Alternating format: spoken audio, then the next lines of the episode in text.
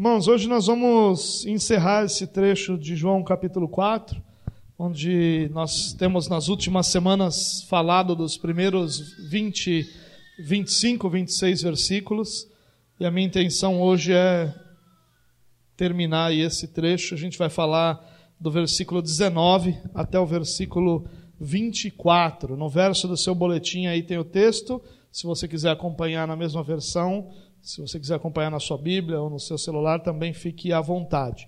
João capítulo quatro, versículos de dezenove até o vinte e quatro. O texto diz assim: disse a mulher, lembrando só que Jesus está aí num diálogo com a mulher samaritana, ele sai é, da região da Judeia, que era ao sul de Israel, em direção a Galileia, que ficava ao norte de Israel, e para esse caminho ele vai passar pela região central de Israel, que era uma região chamada Samaria. Havia uma grande inimizade entre os judeus e os samaritanos, e Jesus então chega a uma cidade de Samaria, cansado de viagem, senta à beira eh, do poço, o poço de Jacó, um poço com uma história muito grande, e ao sentar lá ele inicia esse diálogo, um diálogo que quebra barreiras, é um diálogo que é, quebra inclusive o coração dessa mulher, né, mas que principalmente quebra uma série de barreiras, o fato de um homem conversar com uma mulher, impensável naquela época, o fato de um judeu conversar com uma samaritana, também impensável, o fato de um judeu pedir algo aos samaritanos, também impensável, e esse diálogo vai se desenvolvendo de forma que Jesus vai conduzindo essa mulher à salvação. O final dessa história é a salvação não só dessa mulher, mas de um grande número de pessoas daquela região de Samaria. Mas, dentro desse diálogo, nós temos esses versos que nós vamos tratar hoje. O verso dezenove a vinte e quatro, onde é, nós vamos tratar apenas de uma parte desse diálogo, onde o tema central é, dessa, dessa parte do diálogo vai ser a adoração. Então, esse texto começa com a mulher É, falando com Jesus no meio desse diálogo que está acontecendo. Então, voltando lá, versículo dezenove, disse a mulher: Senhor, vejo que é profeta. Nossos antepassados adoraram neste monte, mas vocês, judeus, dizem que Jerusalém é o lugar onde se deve adorar.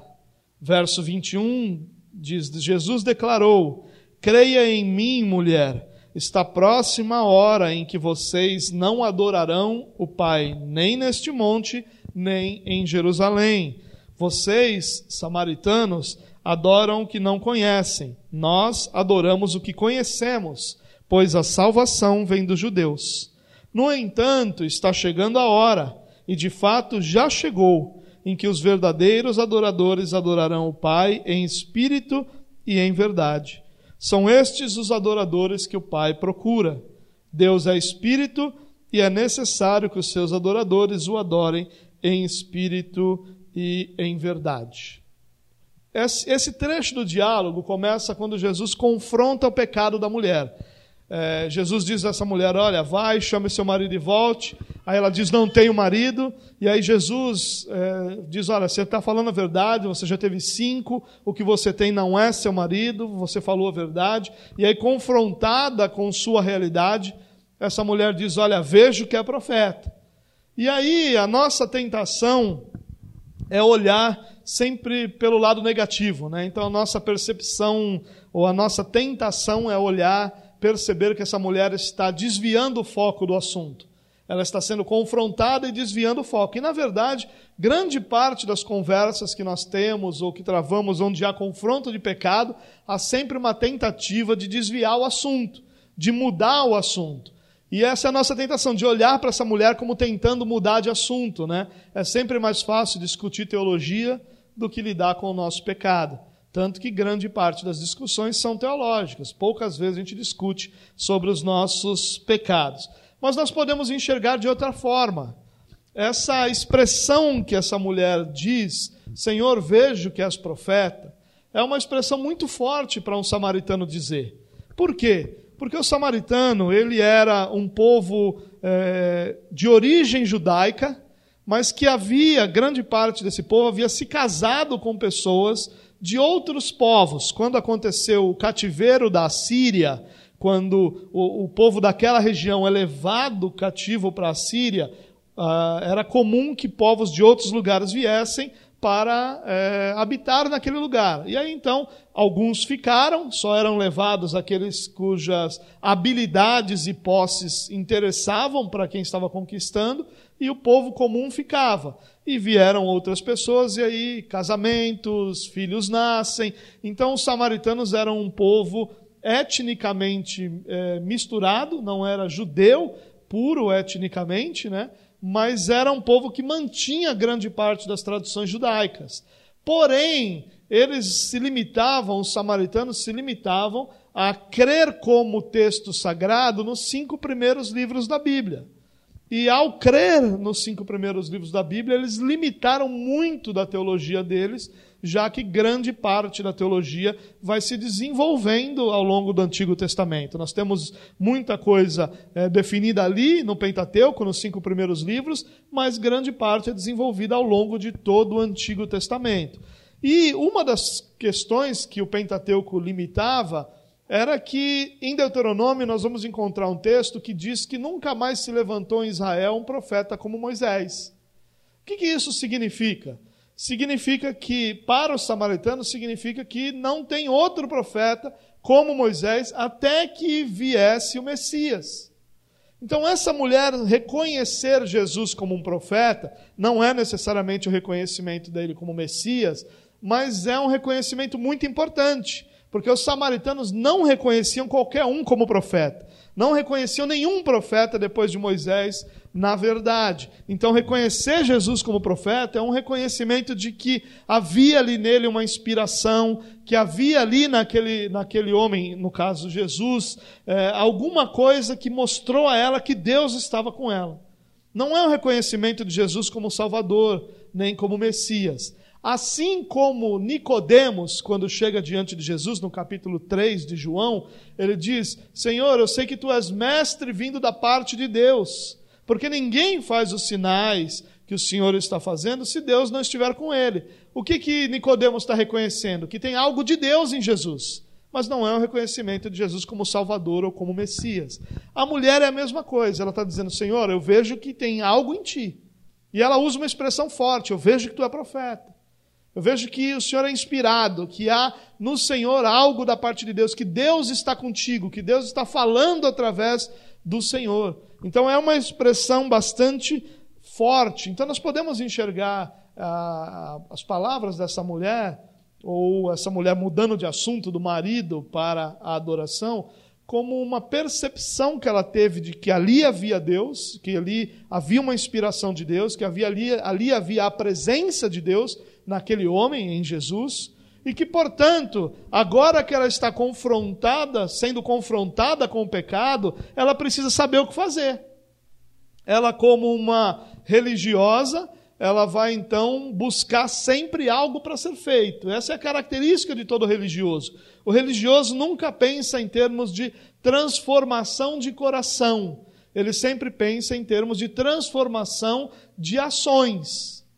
E nós vamos encontrar, ao longo das Escrituras, uma percepção diferente, que é o nosso coração que precisa mudar para que as nossas ações mudem em conjunto, não só uma transformação de atitude ou de postura, sem que haja uma transformação primeiro no coração. E essa mulher está pensando isso. Bom, agora que eu fui confrontada com o meu pecado, agora que eu sei que o meu pecado está sendo confrontado, eu preciso fazer alguma coisa. Eu preciso adorar a Deus. E como é que eu faço isso? E aí havia uma disputa entre os judeus e os samaritanos sobre onde deveria orar, onde se deveria orar. Porque com o Pentateuco, você vai ter o Monte Gerizim, onde os dez mandamentos estão conectados, onde Deus falar com Moisés e com o povo é, está conectado, como um monte sagrado. Só depois, no restante do Antigo Testamento, que nós vamos encontrar Jerusalém como local que Deus escolheu para a sua habitação entre o seu povo. Então, os samaritanos adoravam em Gerizim, nesse monte, Gerizim, onde um templo havia sido construído, e nesse momento que já havia sido destruído também, e os judeus adoravam em Jerusalém. E havia uma discussão teológica. É aqui ou é lá? É aqui ou é lá? E aí a mulher vai dizer o que para Jesus? Olha, os nossos antepassados adoraram neste monte, mas vocês, judeus, dizem que Jerusalém é o lugar onde se deve adorar. Ela faz uma afirmação em tom de questionamento, querendo saber sobre onde ela deve ir para adorar, como é que ela deve adorar, o que ela tem que fazer. Ela quer entender sobre como é que ela tem que adorar a Deus. E a resposta de Jesus é interessante. Olha lá no versículo vinte e um. Jesus declarou: creia em mim, mulher. Está próxima a hora em que vocês não adorarão o Pai, nem neste monte, nem em Jerusalém. Vocês, samaritanos, adoram o que não conhecem. Nós adoramos o que conhecemos, pois a salvação vem dos judeus.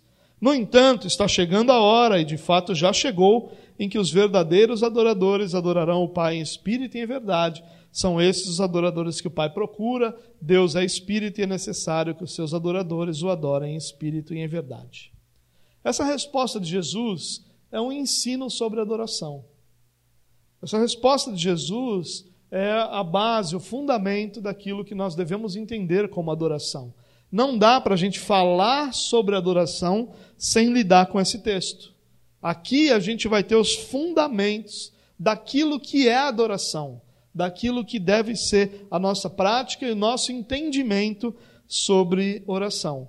E esse é um tema que, apesar de muito popular, é muito mal compreendido. Para a maioria das pessoas, parece que há um consenso comum, né, de que se emocionar durante o período de louvor ou de música na igreja é sinônimo de adorar a Deus. Há uma espécie de consenso de que música e emoção são retratos da adoração. E a primeira coisa que eu quero dizer para vocês essa noite é que, mesmo que seja impossível adorar a Deus sem que haja a emoção como parte dessa adoração, emoção não é sinônimo de adoração necessariamente. E mesmo que a música seja uma parte importantíssima da adoração e muito conectada à adoração, a adoração não é música. A música serve à adoração, mas a adoração não é música. A ideia de que enquanto nós cantamos e nos emocionamos está havendo uma adoração, limita demais o que é a adoração.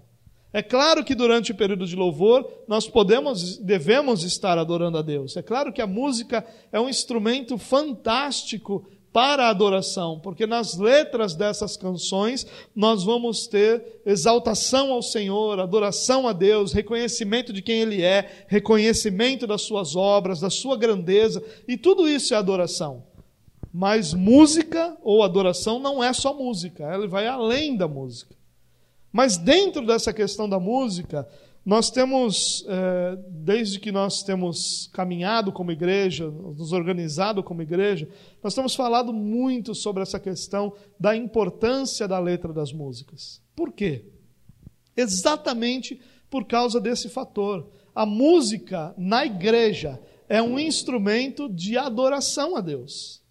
A música na igreja serve ao momento de adoração, serve a realidade ou a vida de adoração dos cristãos. A, a fundamentação da nossa adoração passa pela música. Por isso que as letras das nossas canções precisam estar ligadas com a adoração e não a nós. Então, quando as nossas canções falam sobre nós, elas não estão servindo ao seu propósito na igreja, que é fazer parte do momento de adoração. Elas estão servindo a um outro propósito muito negativo de conceder a nós uma visão errada sobre o que é aquele momento, sobre o que é adoração e sobre o que o próprio Deus significa. Por isso que nós precisamos ser absurdamente criteriosos em que as letras das nossas canções exaltem aquele que é o objeto da nossa adoração. Exaltem aquele cuja obra nós estamos fazendo parte, cuja obra nos resgatou e nos salvou, cuja misericórdia nos alcançou. É impossível nós falarmos de adoração e música sem falarmos de uma letra que exalte a Cristo, que exalte ao Pai, que exalte ao Espírito de Deus. Vocês compreendem isso? É impossível. Quando nós temos qualquer tipo de música que exalta o homem, que fala sobre a nossa vitória, que fala sobre nossa força, que fala sobre a nossa vida, que fala sobre qualquer coisa ligada a nós, ao invés de exaltar aquele cuja honra e glória pertencem, nós estamos usando a música para o propósito errado. Porque a adoração inclui sim o uso da música, inclui sim o momento de louvor, tanto que usualmente nós vamos chamar esse momento de música na igreja de momento de adoração. Nós falamos, estamos, agora que você está adorando a Deus, vamos cantar mais uma canção. Nós conectamos as coisas, e elas podem ser conectadas, não podem ser limitadas, não é só isso, mas podem ser conectadas. Por isso que as letras precisam exaltar a Deus, porque adorar a Deus é sinônimo de exaltar, de declarar sua grandeza, seu poder, sua obra, seu amor. Por isso que as canções têm que se, ser, ser esvaziadas de nós e da nossa presença para serem cheias da grandeza, do poder, da majestade daquele a quem nós estamos adorando. Mas talvez a gente não perceba é, a importância da adoração. Jesus usa uma forma muito especial de responder a essa indagação da mulher sobre como, qual é o lugar certo de adorar. Ele primeiro vai, usando uma palavra moderna, ele vai desconstruir a ideia que ela já tem sobre adoração, para depois, então, de forma mais positiva, explicar o que é a adoração. Então, primeiro ele vai mostrar a ela que o, o pensamento dominante é, que ela tem sobre a adoração está errado, para que depois, então, é, ele possa construir a verdadeira compreensão sobre o que é a adoração. Mas o nosso problema é que, a, antes de tudo isso, nós precisamos ser lembrados sobre a importância da adoração.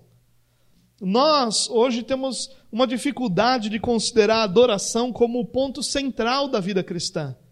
Só que, quando nós olhamos a história da igreja, nós encontramos a adoração como ponto central da vida da igreja, da vida de cada cristão. Por exemplo, quando João Calvino escreve o seu comentário dos Salmos, ele escreveu o comentário de cada um dos cento e cinquenta Salmos, ele vai comentar o Salmo cinquenta e dois, o verso oito, e aí no seu comentário ele vai dizer o seguinte, que nós devemos considerar o grande objetivo de nossa existência encontrar-se arrolado entre os adoradores de Deus. Então Calvino vai dizer o seguinte, que a gente deve ter como grande objetivo da nossa vida sermos contados entre os adoradores de Deus. Esse é o nosso objetivo. Sermos identificados, contados dentro daquele grupo que, são, que é dos adoradores de Deus. Nós, quando olhamos, por exemplo, Paulo, escrevendo aos cristãos é, da cidade de Éfeso, no primeiro capítulo, versículos cinco e seis, ele vai dizer o seguinte, escute isso, em amor nos predestinou para sermos adotados como filho, filhos por meio de Jesus Cristo, conforme o bom propósito da sua vontade, para o louvor da sua gloriosa graça, a qual nos deu gratuitamente no amado. Nós somos adotados para que nós pudéssemos ser para o louvor da sua graça, para que a nossa vida pudesse louvar a sua graça. Isso é adoração.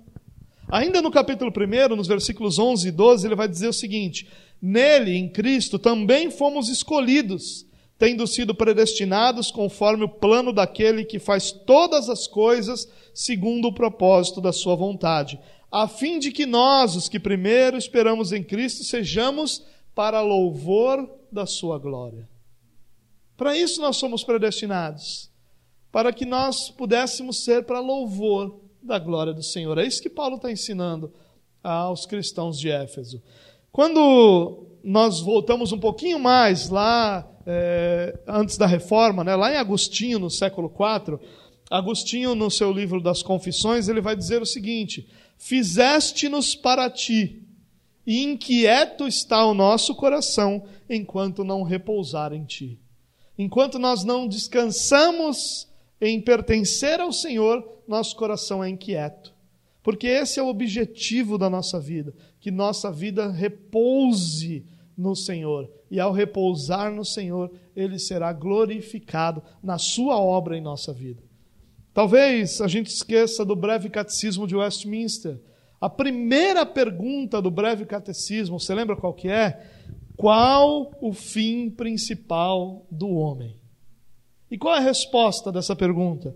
O fim principal do homem é glorificar a Deus e desfrutá-lo para sempre. O fim principal do homem é glorificar a Deus. Nós fomos criados para viver para a glória de Deus. Nós fomos criados para que Deus seja glorificado em nossa vida. A nossa adoração, que não é só uma atitude de exaltar, mas é uma vida para a glória de Deus, ela é o objetivo maior da nossa vida. Por isso que, quando a gente fala de adoração em música, nós falamos de um aspecto da adoração, não é o único. Porque quando nós cantamos e exaltamos a Deus, nós estamos adorando. Mas nós também estamos adorando quando a nossa vida exalta o Senhor. Quando nossas ações exaltam ao Senhor, quando os nossos pensamentos exaltam ao Senhor, quando nossa prática exalta ao Senhor, quando o que nós fazemos glorifica ao Senhor, nós estamos realizando um ato de adoração. A adoração vai muito além do que uma única ação. Ele faz parte de toda a nossa vida. Tudo que nós fazemos pode ser um ato de adoração. E tudo o que nós fazemos deve ser um ato de adoração, porque esse é o objetivo maior da nossa vida, glorificar a Deus. Se nós não prestarmos atenção na importância da adoração, de forma alguma nós vamos nos preocupar em viver esse tipo de vida. Nós precisamos ser lembrados sempre que a história da igreja está repleta de exemplos e de ensinos, de instruções, não só a história da igreja, mas as próprias escrituras, de instruções de que nossa vida é para a glória de Deus. E que adorar a Deus é o objetivo para o qual nós somos criados. E sermos contados entre os adoradores de Deus deve ser o nosso objetivo maior nessa vida. Voltando ao versículo vinte e um, que aí é a resposta de Jesus, a gente vai olhar um trecho dela. Ele começa assim, ó, creia em mim, mulher. Ele está só dizendo, olha, estou te falando a verdade. Ele não está fazendo um convite para crer para a salvação. Ele está dizendo assim, mulher, olha, eu estou te falando a verdade. Me ouça porque eu estou falando a verdade. E aí ele diz, e mulher aqui é um termo muito limitado. O ideal seria uma tradução por senhora. Né? É um termo respeitoso. Você lembra que a gente já viu isso quando a gente falou de Jesus chamar Maria de mulher. Não é um termo pejorativo, é um termo bastante respeitoso. E ele diz assim, está a próxima hora em que vocês não adorarão o Pai nem neste monte, nem em Jerusalém. Vocês, samaritanos, adoram o que não conhecem, nós adoramos o que conhecemos, pois a salvação vem dos judeus.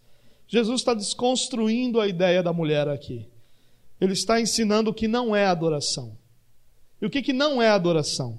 Primeiro ele vai dizer que adoração não é centrada em lugares sagrados.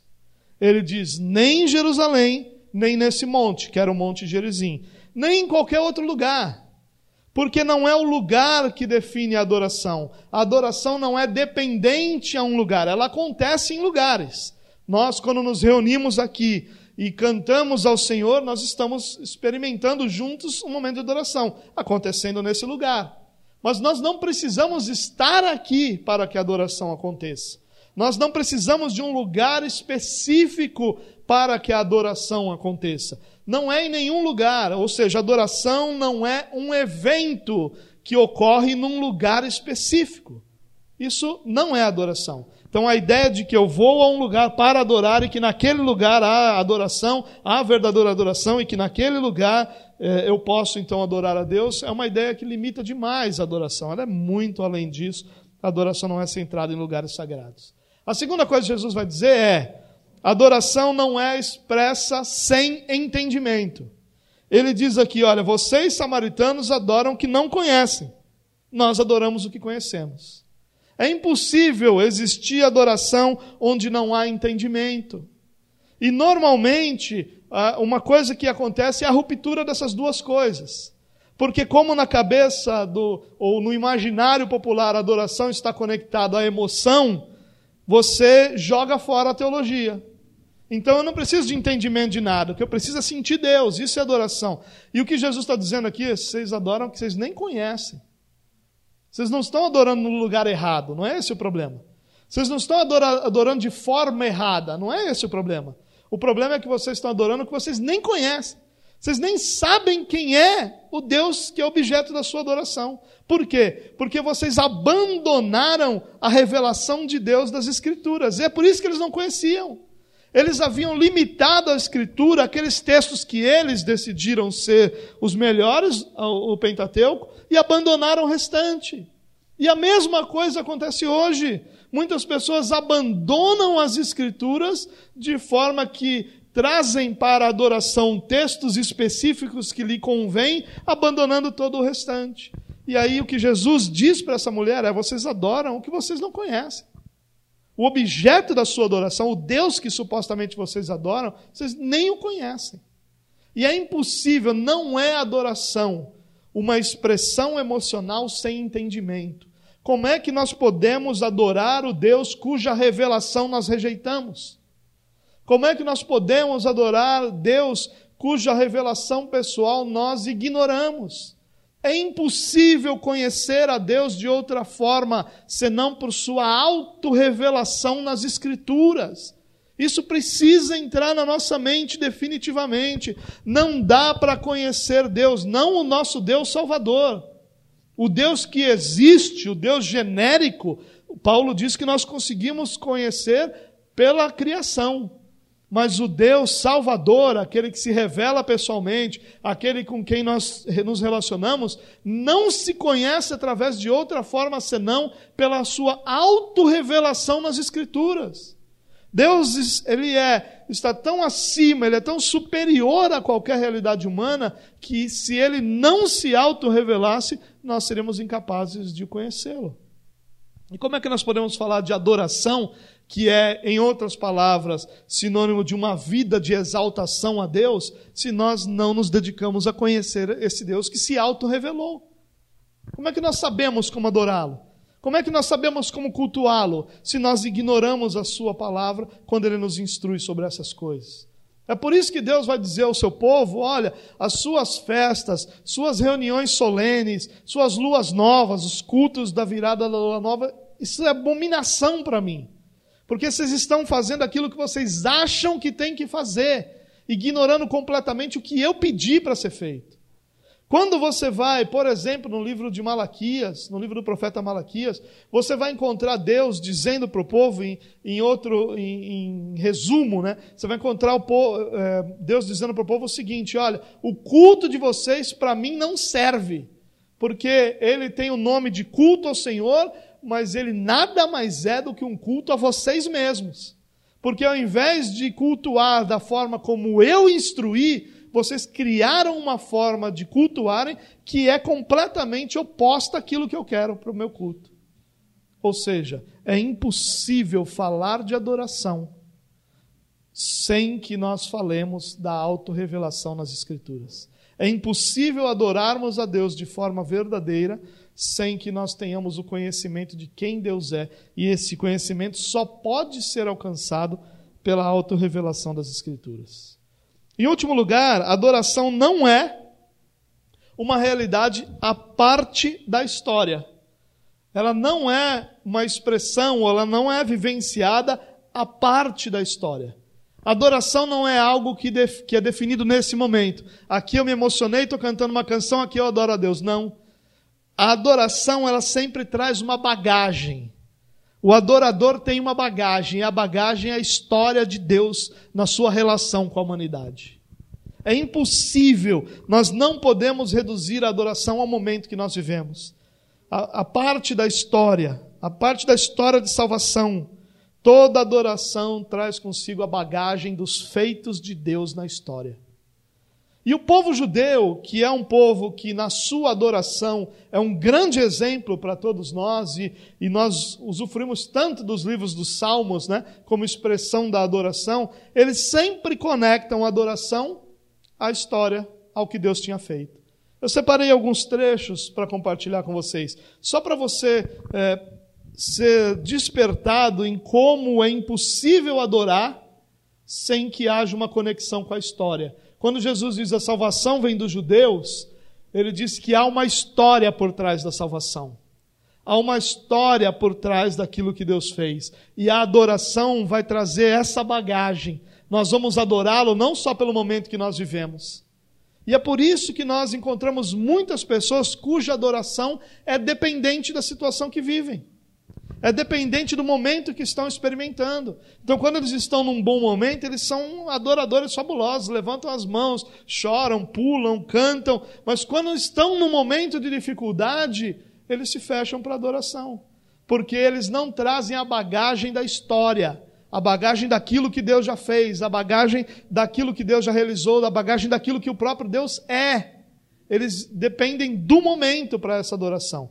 Salmo cento e cinquenta, versículo dois, diz assim: louvem-no pelos seus feitos poderosos, louvem-no segundo a imensidão da sua grandeza. É história. O salmista está dizendo, louvem-no pela história que ele já viveu com o seu povo. Salmo vinte e dois, versículos trinta e trinta e um, diz assim: a posteridade o servirá, gerações futuras ouvirão falar do Senhor, e um povo que ainda não nasceu proclamarão seus feitos de justiça, pois ele agiu poderosamente. É um convite à adoração, falando de uma adoração de uma geração que ainda virá e que será baseado no quê? No que Deus fez, na obra de Deus, na ação de Deus. Salmo cento e sete, versículo trinta e um, diz assim: que eles deem graças ao Senhor por seu amor leal e por suas maravilhas em favor dos homens. Louvem ao Senhor pelo que Deus já fez na sua vida. É isso que o salmista está dizendo aqui. Salmo cento e quarenta e seis, versículos cinco e seis.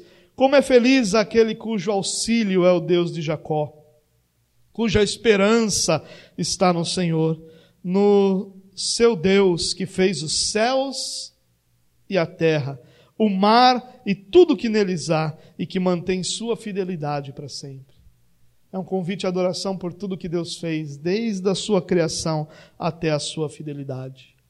Primeira Crônicas, primeiro livro das Crônicas, capítulo dezesseis, versículos oito e nove. Deem graças ao Senhor, clamem pelo seu nome, divulguem entre as nações o que ele tem feito, cantem para ele, louvem-no, contem todos os seus atos maravilhosos.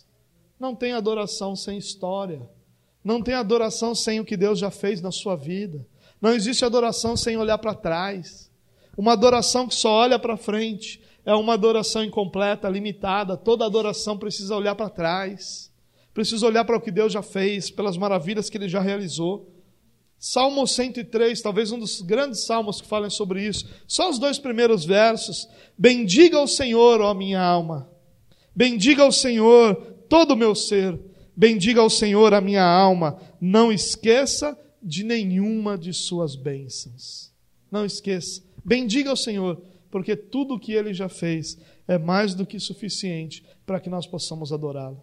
Então ele desconstrói, porque a ideia da mulher era uma ideia de uma adoração realizada no lugar, uma ideia de uma adoração centrada na emoção e a ideia de uma adoração centrada no momento.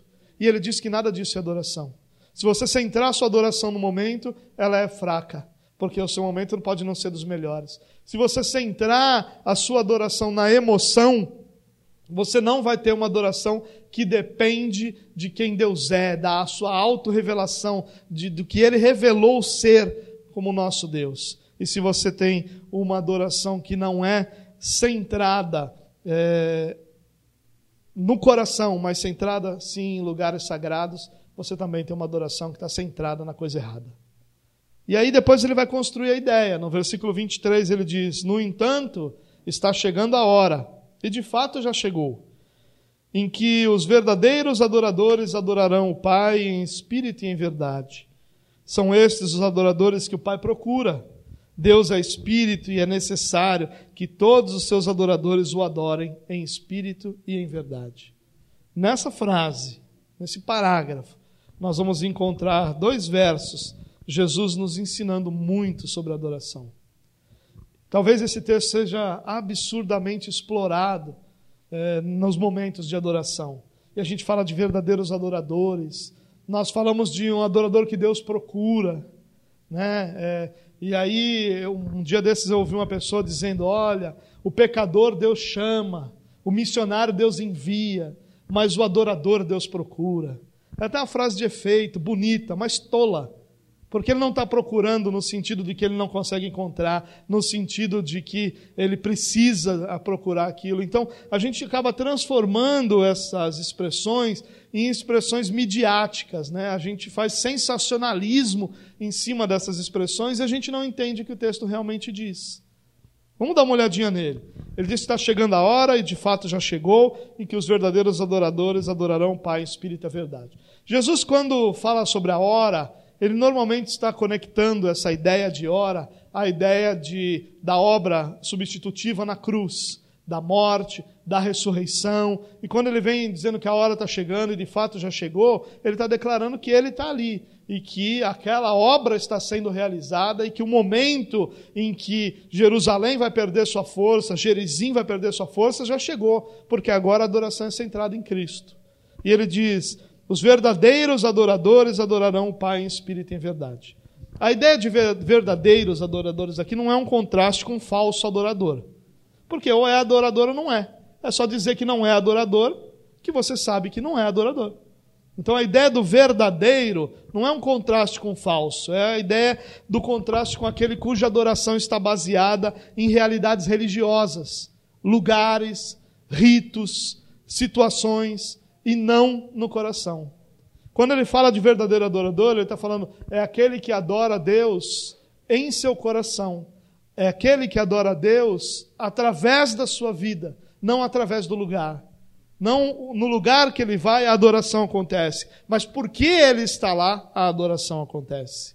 Então a ideia do verdadeiro adorador é um contraste com aquele adorador que é religioso, que vai basear o seu, e podemos dizer isso para nós, o seu cristianismo em rituais religiosos, em lugares religiosos, em, em obediência religiosa, ao invés de expressão da adoração através da sua vida.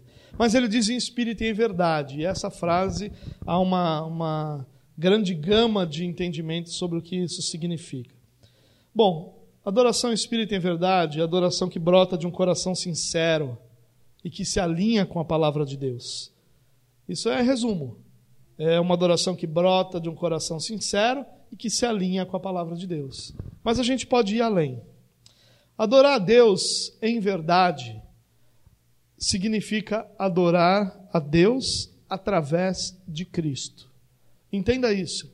A verdade aqui não é contraste de mentira. Eu adoro a Deus em verdade ou eu adoro a Deus em mentira. Não, você não pode adorar a Deus em mentira. Toda adoração a Deus precisa ser verdadeira. Então a ideia aqui não é que ela precisa ser uma adoração verdadeira, porque já tem verdadeiro adorador, já tem verdade, é muito verdadeiro aqui. A ideia não é essa. Quem é a verdade? Quem declarou em João catorze, eu sou o caminho, a verdade e a vida? Jesus Cristo. Quando ele mesmo está dizendo aqui, os verdadeiros adoradores adoram em espírito e em verdade, ele está dizendo, os verdadeiros adoradores não são os que adoram nesse lugar, não são os que cumprem rituais, mas são aqueles que adoram a Deus através de Cristo.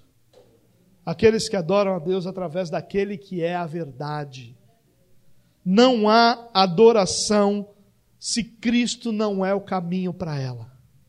Não há adoração se a expressão da nossa adoração não passa por Cristo. Não há adoração se Cristo não é a essência, a base daquilo que é a nossa adoração, seja numa música, seja numa expressão de louvor, seja na nossa vida, é através de Cristo. Não existe nada na vida do cristão sem que seja através de Cristo. Ele é o caminho, ele é a porta, é através dele que nós alcançamos o Pai e é através de Cristo que nós adoramos verdadeiramente. Então a ideia da adoração em verdade não é uma adoração que ah, essa adoração é verdadeira, aquela ali é mentirosa. Não. É uma adoração através de Cristo ou é uma adoração através de outra coisa? Um ritual, uma emoção, um lugar? Como é que é a nossa adoração? Ela é através de Cristo? É por causa de Cristo? É um reconhecimento da graça e da misericórdia, da maravilhosa obra de salvação que em Cristo nós eh, participamos? Ou é porque nós estamos num determinado lugar, ou é porque nós estamos cumprindo determinado rito, ou é porque de repente nós podemos nos chegar a Deus ou escolhemos nos chegar a Deus. É através de Cristo ou é através de qualquer outra coisa? Porque só existe adoração quando ela é através de Cristo. E a ideia da adoração em espírito, ela vai ter uma dupla ideia aqui, né? Claro que quando fala adorar em espírito, ele está falando de uma adoração que não é física. Ou seja, em determinados lugares ou em ritos específicos. Ele está falando de uma adoração que é espiritual. Mas adorar em espírito é mais do que isso. Porque não tem outro jeito de adorar. Como é que você adora se não é em espírito? O Pai é espírito e os adoradores adoram a Deus em espírito. Não tem como adorar de outro jeito. Se não é, se isso não brota de um coração, de uma realidade espiritual, não é adoração. Mas o que Jesus está ensinando aqui vai além. Adoração em espírito é uma adoração que é fruto da ação do próprio Espírito de Deus em nós. Verdadeira adoração não é aquela que eu decido oferecer, mas é aquela que é fruto da ação do Espírito de Deus na minha vida. Como eu, quando eu manifesto o que Deus já fez na minha vida, isso é uma adoração em espírito. Quando a transformação que o Espírito produziu em mim é manifestada na minha vida, Deus está sendo glorificado. Deus não é glorificado apenas nos meus acertos. Deus é glorificado em toda a transformação que Ele faz na nossa vida. Porque só o Espírito de Deus é poderoso o suficiente para transformar o nosso coração duro. A metáfora usada para o nosso coração é coração de pedra. Só o Espírito é capaz de transformar esse coração num coração de carne. Então, a adoração em espírito é uma adoração que é fruto de uma transformação produzida pelo Espírito de Deus em nossa vida. Isso é adoração em espírito. Ou seja, em resumo, nós precisamos de Deus para adorar a Deus. Ninguém adora a Deus sem que Deus primeiro o capacite a adorá-lo. Nós adoramos ao Pai por uma ação do Espírito de Deus e através de Cristo. Olha como a adoração é um ato de exaltação e reconhecimento da Trindade. É um ato de reconhecimento da grandeza, do poder, da ação de Deus sobre a nossa vida. Nós somos, pelo Espírito de Deus, capacitados a exaltar o Pai. E fazemos isso através da obra de Cristo, que é a obra que restaura esse relacionamento, que rasga o véu, que permite que nós, mais uma vez, estejamos diante de Deus, apesar da nossa natureza pecaminosa. Ou seja, adorar a Deus em espírito e em verdade é adorar a Deus como resultado da ação do Espírito de Deus em nosso coração, através de Cristo Jesus, o nosso Senhor e Salvador. Isso é adoração. Adoração não é emoção. Ela vai ter emoção, porque é impossível que alguém esteja diante de Deus sem se emocionar. É impossível que nós estejamos diante de Deus sem que o nosso coração seja mexido. É impossível. Algumas vezes, e, ou como a nossa emoção é expressada, isso é uma questão individual. Alguns vão chorar, alguns vão pular, alguns vão levantar as mãos, alguns vão se calar. E em seu coração vão se alegrar. Não há uma regra para isso. Mas a emoção está sempre presente. Mas a adoração não é só emoção. A emoção é um produto da adoração. É um efeito da adoração. Mas ela não produz a adoração. O que produz a adoração é, a, é o Espírito Santo de Deus moldando o nosso coração. E nós nos chegando ao Pai através da obra redentora de Cristo Jesus, o nosso Senhor. Verdadeira adoração, ou verdadeiro adorador, é aquele que primeiro reconhece sua incapacidade de adorar a Deus por si só, e sabe que só pode chegar a Deus porque foi vivificado pelo próprio Espírito de Deus e levado ao Pai por Jesus Cristo. A adoração é uma ação de Deus em nós, não uma escolha nossa. A adoração, ela se torna não algo que eu quero fazer, mas algo que eu preciso fazer por tudo que Deus já fez na minha vida. Quando os meus olhos são abertos com relação ao que Deus fez, a quem Deus é, a grandeza da sua misericórdia sobre a minha vida. Tudo o que me resta como resposta é adoração. E aqui a gente aprende uma outra coisa, irmãos. A adoração é sempre uma resposta ao que Deus já fez. Por isso que ela está carregada de história. Por isso que ela não pode depender só daquele momento. Porque a adoração é sempre uma resposta do cristão àquilo que Deus já fez, à obra que Ele já realizou em nós, à grandeza que Ele já manifestou sobre a nossa vida. Então, o verdadeiro adorador é aquele que responde à graça de Deus sobre a sua vida, de forma a exaltar a Deus com suas palavras, com sua canção, com suas atitudes, com seu pensamento, com sua energia, com os seus recursos, com a sua vida. Adorador é alguém que responde ao que Deus fez em sua vida, retribuindo a Ele a sua própria. Você viu que a adoração é muito mais do que cantar uma música, né? Enquanto a adoração era cantar uma música, estava mais fácil. Agora que a adoração vai além de cantar uma música, é um pouco mais difícil. Porque agora a nossa adoração é uma resposta a Deus, ao que Ele fez e a quem Ele é sobre a nossa vida. Isso é demônio, isso é demônio. É que eu esqueci de falar, nós instalamos uma máquina de fazer gelo ali. Faltou colocar os copos ali embaixo. Eu queria terminar dizendo o seguinte, que quando a Bíblia diz que Deus procura adoradores, Deus não está suprindo uma falta que Ele tem. Deus não está suprindo uma necessidade. Quando diz que Deus procura, o que João está dizendo aqui é que com essa, essas pessoas Deus se aproxima. Dessas pessoas, Deus está mais perto.